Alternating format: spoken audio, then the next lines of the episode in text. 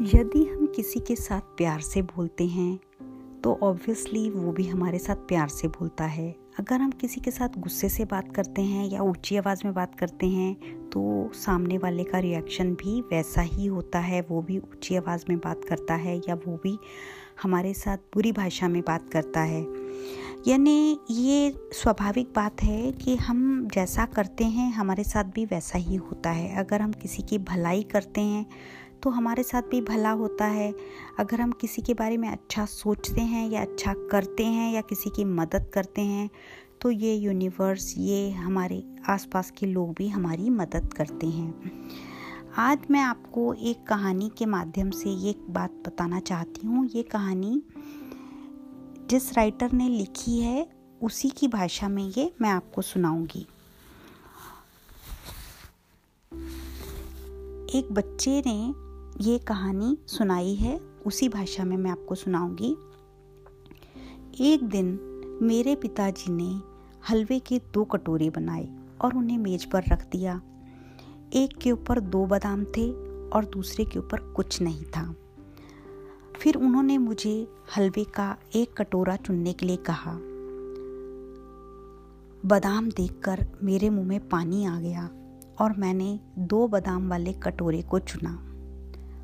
और मैं मन ही मन अपने बुद्धिमान निर्णय के लिए खुश हो रहा था और मैंने जल्दी जल्दी हलवा खाना शुरू कर दिया।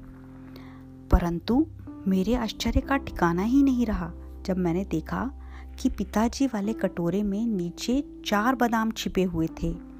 मैं मन ही मन पछताता रहा और मैंने अपने निर्णय की जल्दबाजी के लिए खुद को मन ही मन डांटा भी। मेरे पिताजी मुस्कुराए और मुझे याद रखने के लिए कहा, आज मुझे एक बात सिखाई कि बेटा, आँखें जो देखती हैं, वो हर बार सच नहीं होता। उन्होंने कहा कि अगर तुम इसी तरह स्वार्थ, स्वार्थी होकर किसी चीज़ को चुनते हो या स्वार्थ की आदत को अपनी आदत बना लोगे तो तुम जीत कर भी हार जाओगे। कुछ दिन बाद पिताजी ने फिर हलवे के दो कटोरे पकाए और टेबल पर रखा। टेबल पर रखे हुए कटोरे में एक में दो बादाम थे और दूसरे में कोई बादाम नहीं था। उन्होंने फिर मुझे कहा कि आके हलवा खा लो। अब मुझे पिछली बार का संदेश याद था, इसलिए मैंने बिना बादाम वाली कटोरी को चुन लिया। मैंने उसे खाना शुरू किया। मेरे आश्चर्य का ठिकाना ही नहीं रहा कि उसमें अंत तक कोई बादाम नहीं था। फिर पिताजी ने मुझे मुस्कुराते हुए कहा, मेरे बच्चे, आपको हमेशा अपने एक्सपीरियंस पे भरोसा नहीं करना चाहिए। कभी कभी लाइफ में हमको धोखा भी मिल जाता है। कोई हमारे साथ चाल भी खेल सकता है। स्थितियों में कभी कुछ कम या ज़्यादा हो, उसके लिए परेशान या दुखी नहीं होना चाहिए।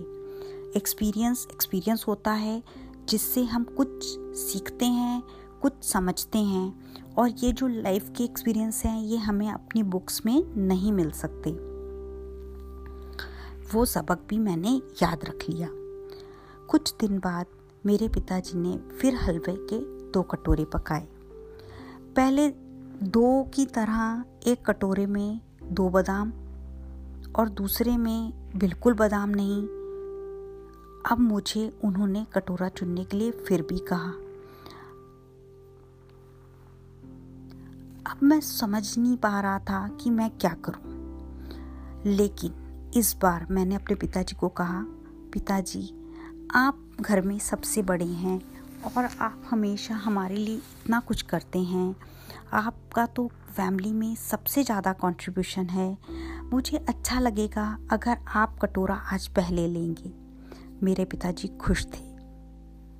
उन्होंने बादाम, दो बादाम वाला कटोरा चुन लिया और मुझे बिना बादाम वाला कटोरा दे दिया।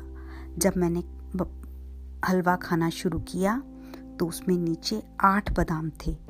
पिताजी मुस्कुराए और मुझे प्यार से देखते हुए बोले, बेटा, तुम्हें याद रखना होगा कि जब तुम सब कुछ भगवान पर छोड़ देते हो तो वो तुम्हारे लिए सबसे बेस्ट ही चुनता है। तुम अगर तुमने, मुझे मौका दिया, यानी तुमने बड़ों का सम्मान किया उनको मौका दिया, उनको आदर सम्मान दिया तो तुम कभी खाली हाथ नहीं लौटोगे। जब हम दूसरों की भलाई के लिए सोचते हैं तो अच्छी चीज़ें हमारे साथ होनी ही हैं, और वो हमेशा होंगी। बड़ों के पास अनुभव होता है और ज्ञान होता है। अगर तुम अपने बड़ों का अनुभव का फ़ायदा उठाओगे और अपनी नॉलेज और अपनी समझ से सही डिसीज़न लोगे तो तुम कभी भी नाकामयाब नहीं हो सकते।